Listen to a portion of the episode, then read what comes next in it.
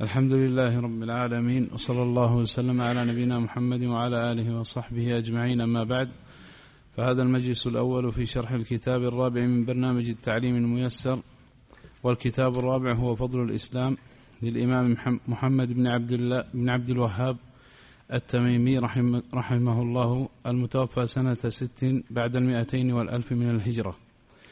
والمقام في مسجد النخيل بمدينة الرياض. آخر عصر الجمعة. في الثامن من جماد الأولى لعام ستة وثلاثين وأربعمائة وألف من الهجرة. ويشرح الكتاب فضيلة الشيخ الدكتور عبد الله ابن عبد العزيز العنقري وفقه الله. قال المؤلف رحمه الله بسم الله الرحمن الرحيم. باب فضل الإسلام. وقول الله تعالى اليوم أكملت لكم دينكم وأتممت عليكم نعمتي ورضيت لكم الإسلام دينا. وقوله تعالى قل يا أيها, يا أيها الناس إن كنتم في شك من ديني فلا أعبد الذين تعبدون من دون الله ولكن أعبد الله الذي يتوفاكم. وقوله تعالى يا أيها الذين آمنوا اتقوا الله وآمنوا برسوله يؤتكم كفل كفلين من رحمته. الآية. وفي الصحيح عن ابن عمر رضي الله تعالى عنهما أن رسول الله صلى الله عليه وسلم قال مثلكم ومثل أهل الكتابين كمثل رجل استأجر أجراء فقال من يعمل لي من غدوة من غدوة إلى نصف النهار على قيراط فعملت اليهود ثم قال من يعمل لي من نصف النهار إلى صلاة العصر على قيراط فعملت النصارى ثم قال من يعمل لي من صلاة العصر إلى أن تغيب الشمس على قيراطين فأنتم هم فغضبت اليهود والنصارى وقالوا ما لنا أكثر عملا وأقل أجرا. نعم. قال هل نقصتكم من أجركم شيئا؟ قالوا لا. قال ذلك فضلي أوتيه من أشاء. وفيه أيضا عن أبي هريرة رضي الله تعالى عنه قال قال رسول الله صلى الله عليه وسلم أضل الله عن الجمعة من كان قبلنا فكان لليهود يوم السبت وللنصارى يوم الأحد فجاء الله بنا فهدانا الله ليوم الجمعة. وكذلك هم تبع لنا يوم القيامة. نحن الآخرون من أهل الدنيا والأولون يوم القيامة. أخرجه البخاري. وفيه تعليقا عن النبي صلى الله عليه وسلم أنه قال أحب الدين إلى الله الحنيفية السمحة انتهى. وعن أبي بن كعب رضي الله تعالى عنه قال عليكم بالسبيل والسنة فإنه ليس من عبد على سبيل وسنة ذكر الله ففاضت عيناه من خشية الله فتمسه النار. وليس من عبد على سبيل وسنة. ذكر الرحمن فاقشعر جلده من مخافة الله تعالى. إلا كان كمثل شجرة يابس ورقها إلا تحاتت عنه ذنوبه كما تحات عن هذه الشجرة ورقها. وإن اقتصادا في سنة خير من اجتهاد في خلاف سبيل وسنة. وعن أبي الدرداء رضي الله تعالى عنه قال يا حبذا نوم الأكياس وإفطارهم كيف كيف يغبن, كيف يغبنون سهر الحمقى وصومهم؟ ومثال ذرة مع بر وتقوى ويقين أعظم وأفضل وأرجح عند الله من عبادة المغترين. هذا الكتاب عظيم جدا والحاجة إليه في مثل هذه الأزمنة على جانب كبير من المساس.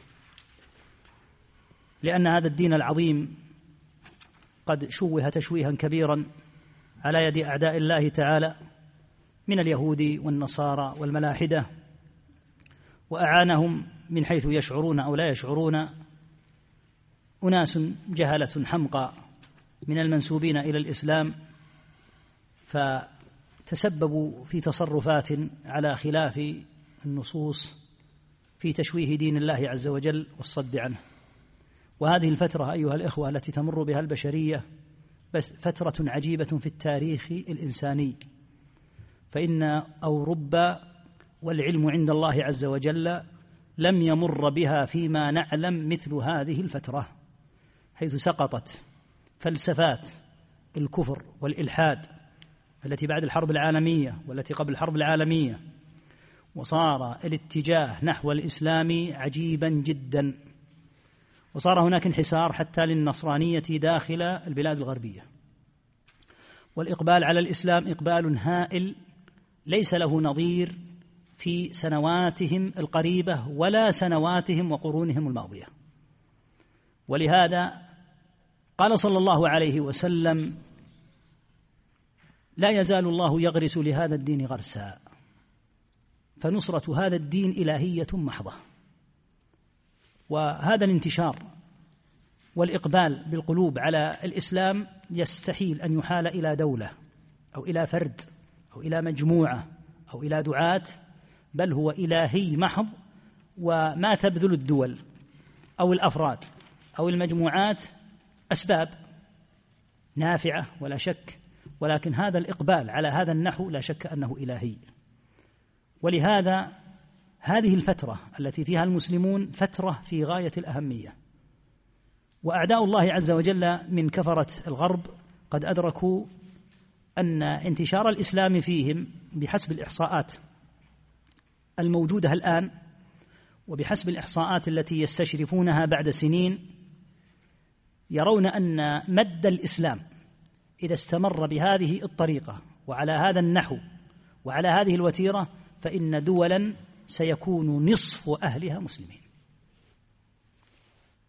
وهذا قد يفسر للمسلم سبب هذه الحملة الشرسة على الإسلام ومحاولة التشويه قدر المستطاع لدين الله عز وجل حتى لا يصل إلى الناس إلا الصورة القاتمة البعيدة عن الهدي النبوي الصحيح الذي بعث الله به محمدا صلى الله عليه وسلم.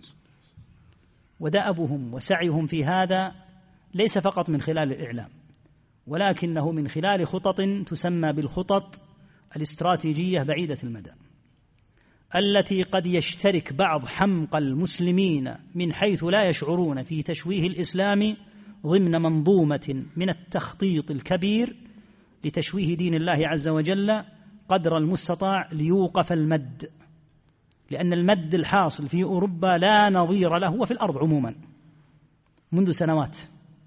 وتساقط المذاهب الإلحادية وسقوط الأنظمة الاقتصادية والويلات الهائلة التي أصابت الناس في أخلاقهم وفي دينهم وفي أموالهم على يد دعاة هذه المذاهب الإلحادية قد سئمه الناس وملوه. وليس للأرض إلا تفريج الله عز وجل إلا تفريج الله تعالى بالإسلام. وهذا أشد عليهم من كل شديد.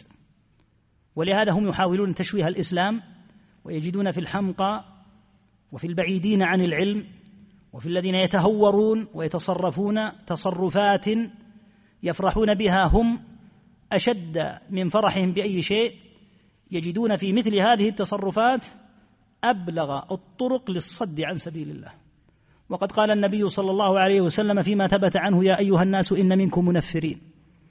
وحذر الله تعالى من الصد عن سبيله فقال وتذوقوا السوء بما صددتم عن سبيل الله فمن الناس من يصد عن دين الله. ولن يكتسب من دعوته ومن ما سماه بجهاده إلا أعظم ما يكتسب من الموبقات والخطايا.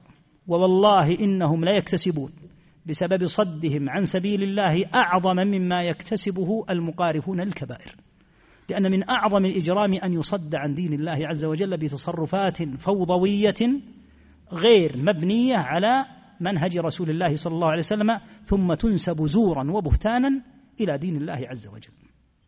فمن هنا على المسلمين أن يدركوا أن أمانة حمل الإسلام كبيرة في أعناقهم وأن الله تعالى سائلهم.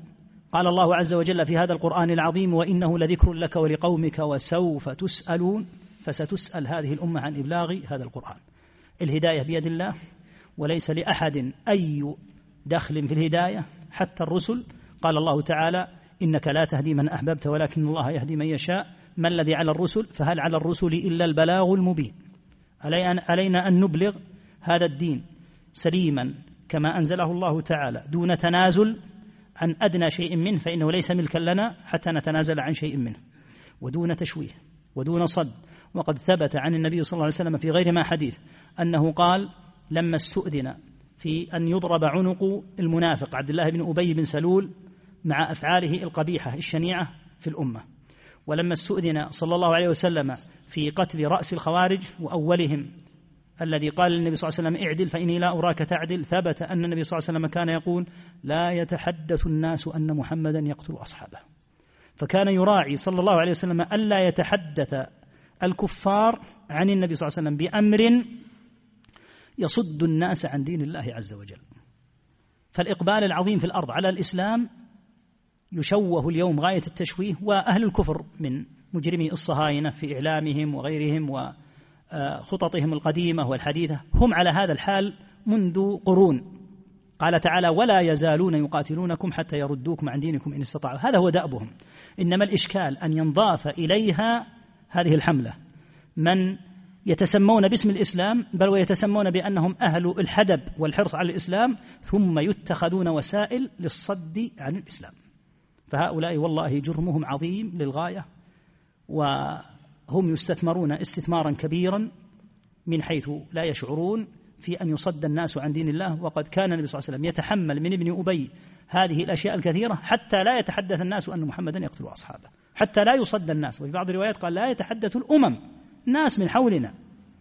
فكما أن لا نرضى بأن نتنازل عن سنة واحدة من سننه صلى الله عليه وسلم لأجل أعين الكفار نقول ليست لنا أمور الأحكام ليست لنا حتى تطلبوا منا أن نتنازل. لن نتنازل عن شيء من الاعتقاد لا من الأقوال ولا من الأفعال وكل ما يغيظكم في دين الله عز وجل نحن مستمسكون به وإن بلغ غيظكم ما بلغ. لا يمكن أن نتنازل لكن لا نشوه الإسلام. ونصور الإسلام تصويرا على خلاف هدي رسول الله صلى الله عليه وسلم فيستثمروه ويقولوا هذا الدين الذي يجتاحكم الآن سيجعلكم على هذا النحو الفوضوي والهمجي حتى يصد الناس عن عن دين الله. فهذا إجرام عظيم في حق الله وهو في حق دين الله وهو من الإفساد الكبير في الأرض. فلهذا الكلام على فضل الإسلام والحاجة إليه مهمة في هذا الزمن لنا لنتعلم ما في الإسلام من فضل فإن هذا من العلم. ولندرك ونعي أهمية أن نوصل الإسلام إلى الأمم كما أنزله الله دون تشويه. بدأ رحمه الله تعالى في هذا الكتاب بالكلام على قوله عز وجل بيانا لكون هذا الدين له الفضل العظيم وله المقام الكبير. قال تعالى اليوم أكملت لكم دينكم وأتممت عليكم نعمتي ورضيت لكم الإسلام دينا. هذه آية ذات شأن كبير. فإن الله عز وجل أكمل للأمة دينها وأتم عليها نعمته ورضي لها هذا الدين العظيم وهو دين الإسلام. رضيه لها دينا. فمن أكبر نعم الله تعالى هذه الآية على العباد. على أهل الإسلام أن يتم لهم دينهم وتكمل أن تتم عليهم نعمة الله ويكمل لهم دينهم ويرضى لهم عز وجل هذا الإسلام دينا. ثم ذكر قوله تعالى قل يا أيها الناس إن كنتم في شك من ديني فلا أعبد الذين تعبدون من دون الله. بيانا لكون المرء ثابت النبي صلى الله عليه وسلم ثابت فإذا شكوا في دينهم فإنه لا يتزحزح عليه الصلاة والسلام ولا يتزعزع ويستمر على عبادة ربه فلا أعبد الذين تعبدون من دون الله ولكن أعبد الله الذي يتوفاكم. وقال عز وجل يا أيها الذين آمنوا اتقوا الله وآمنوا برسوله يؤتكم كفلين من رحمته. هذا من فضل الإسلام أن من آمن بهذا النبي الكريم واتقى الله عز وجل من أهل الإيمان فإن الله تعالى يؤتيه هذين النصيبين من رحمته. ثم ذكر الحديث الصحيح في الصحيحين عن ابن عمر رضي الله عنهما أن النبي صلى الله عليه وسلم ذكر مثل هذه الأمة ومثل أهل الكتابين ومثل أهل الكتابين وهم اليهود والنصارى قبلنا. هذه الأمة أجورها مضاعفة ولله الحمد والشكر. قال مثلكم ومثل أهل الكتابين كمثل رجل استأجر أجراء. يعني ليعملوا في عمل عنده. فقال من يعمل لي من غدوة إلى نص إلى نصف النهار. الغدوة هي أول الصبح ومنه سميت صلاة الفجر صلاة الغداة. يعني من أول الصبح إلى انتصاف النهار عند الظهر. من يعمل على قيراط؟ القيراط هو جزء من الدينار. فعملت اليهود يعني على هذا الحد. ثم قال من يعمل لي من نصف النهار إلى صلاة العصر؟ فعملت النصارى من نصف النهار إلى العصر. على ماذا؟ على قيراط واحد أيضا جزء من الدينار. ثم قال من يعمل لي من صلاة العصر فقط؟ من صلاة العصر إلى أن تغيب الشمس على قيراطين اثنين. يعني أنه أعطاهم ضعف ما أعطى اليهود وضعف ما أعطى النصارى. قال فأنتم هم يعني هذه الأمة ولله الحمد مضاعفة الأجور. فغضبت اليهود والنصارى وقالوا ما لنا أكثر أكثر عملا. من حيث طول الساعات والأوقات نحن أكثر عملا وأقل أجرا. قال هل نقصتكم من أجركم؟ هل نقصتكم من أجركم شيئا؟ يعني الذي اتفقت معكم عليه. هل أنقصتكم منه فأعطيتكم نصف قيراط أو ثلاثة أرباعه؟ ألم أعطي كل واحد منكم ما اتفقت معه عليه من أن له قيراطا؟ قالوا لا أنت ما نقصتنا شيئا. إنما أعطيتنا قيراطا لكنك أعطيت غيرنا أكثر. هذا المعنى. قال ذلك فضلي أوتيه من أشاء. فمن فضل الله تعالى على هذه الأمة ولهذا من أعظم النعم أن يكون الإنسان في أمة الإسلام مسلما فإنها نعمة كبيرة جدا لأن هذه الأمة قد رفع الله تعالى قدرها وأعظم أجرها وأكرمها بخير كتاب وخير نبي صلى الله عليه وسلم. ومن فضل الله عز وجل على هذه الأمة الحديث الثاني أضل الله عن الجمعة من كان قبلنا. كانت الجمعة مفروضة على اليهود وكانت النصارى أيضا مفروضة عليهم الجمعة. فأضل الله تعالى اليهود عن الجمعة فصاروا يسبتون السبت. وأضل الله النصارى فجعلوا الأحد عوضا عن الجمعة. فجاءنا الله بها فجاءنا الله بنا فهدانا الله ليوم الجمعة. وكذلك هم تبع لنا لأنهم ضلوا عن الجمعة التي أمرهم الله تعالى بها وهدانا الله تعالى لها فهم تبع لنا في الجمعة. وتبع لنا أيضا يوم القيامة. نحن الآخرون من حيث الموقع لأن ليس بعد هذه الأمة بتاتا أي أمة. ونهاية هذه الأمة هي قيام الساعة. نحن الآخرون آه، قال نحن الآخرون من أهل الدنيا والأولون يوم القيامة. أول من يدخل الجنة هذه الأمة من فضل الله عز وجل. فمع أنها آخر الأمم إلا أنها أول الأمم دخولا الجنة. وقال صلى الله عليه وسلم أحب, أحب, أحب الدين إلى الله الحنيفية السمحة. تقدم معنى الحنيفية. هذا الدين ولله الحمد فيه شيء كثير من الأحكام السمحة اليسيرة. لكن علينا أن نفهم أن السماحة ليست بالهوى إنما السماحة وفق النصوص. فمن الناس من يستحل الحرام ويسهل فيه ويقول من باب التسامح. لا ليس هذا تسامحا شرعيا. إنما السماحة تكون وفق الأدلة الشرعية. أو من يتملص من الواجبات ويقول الدين سمح ليست هذه سماحة هذه فوضى. إنما السماحة تكون على هدي الدين نفسه وعلى وفق أحكامه العظيمة.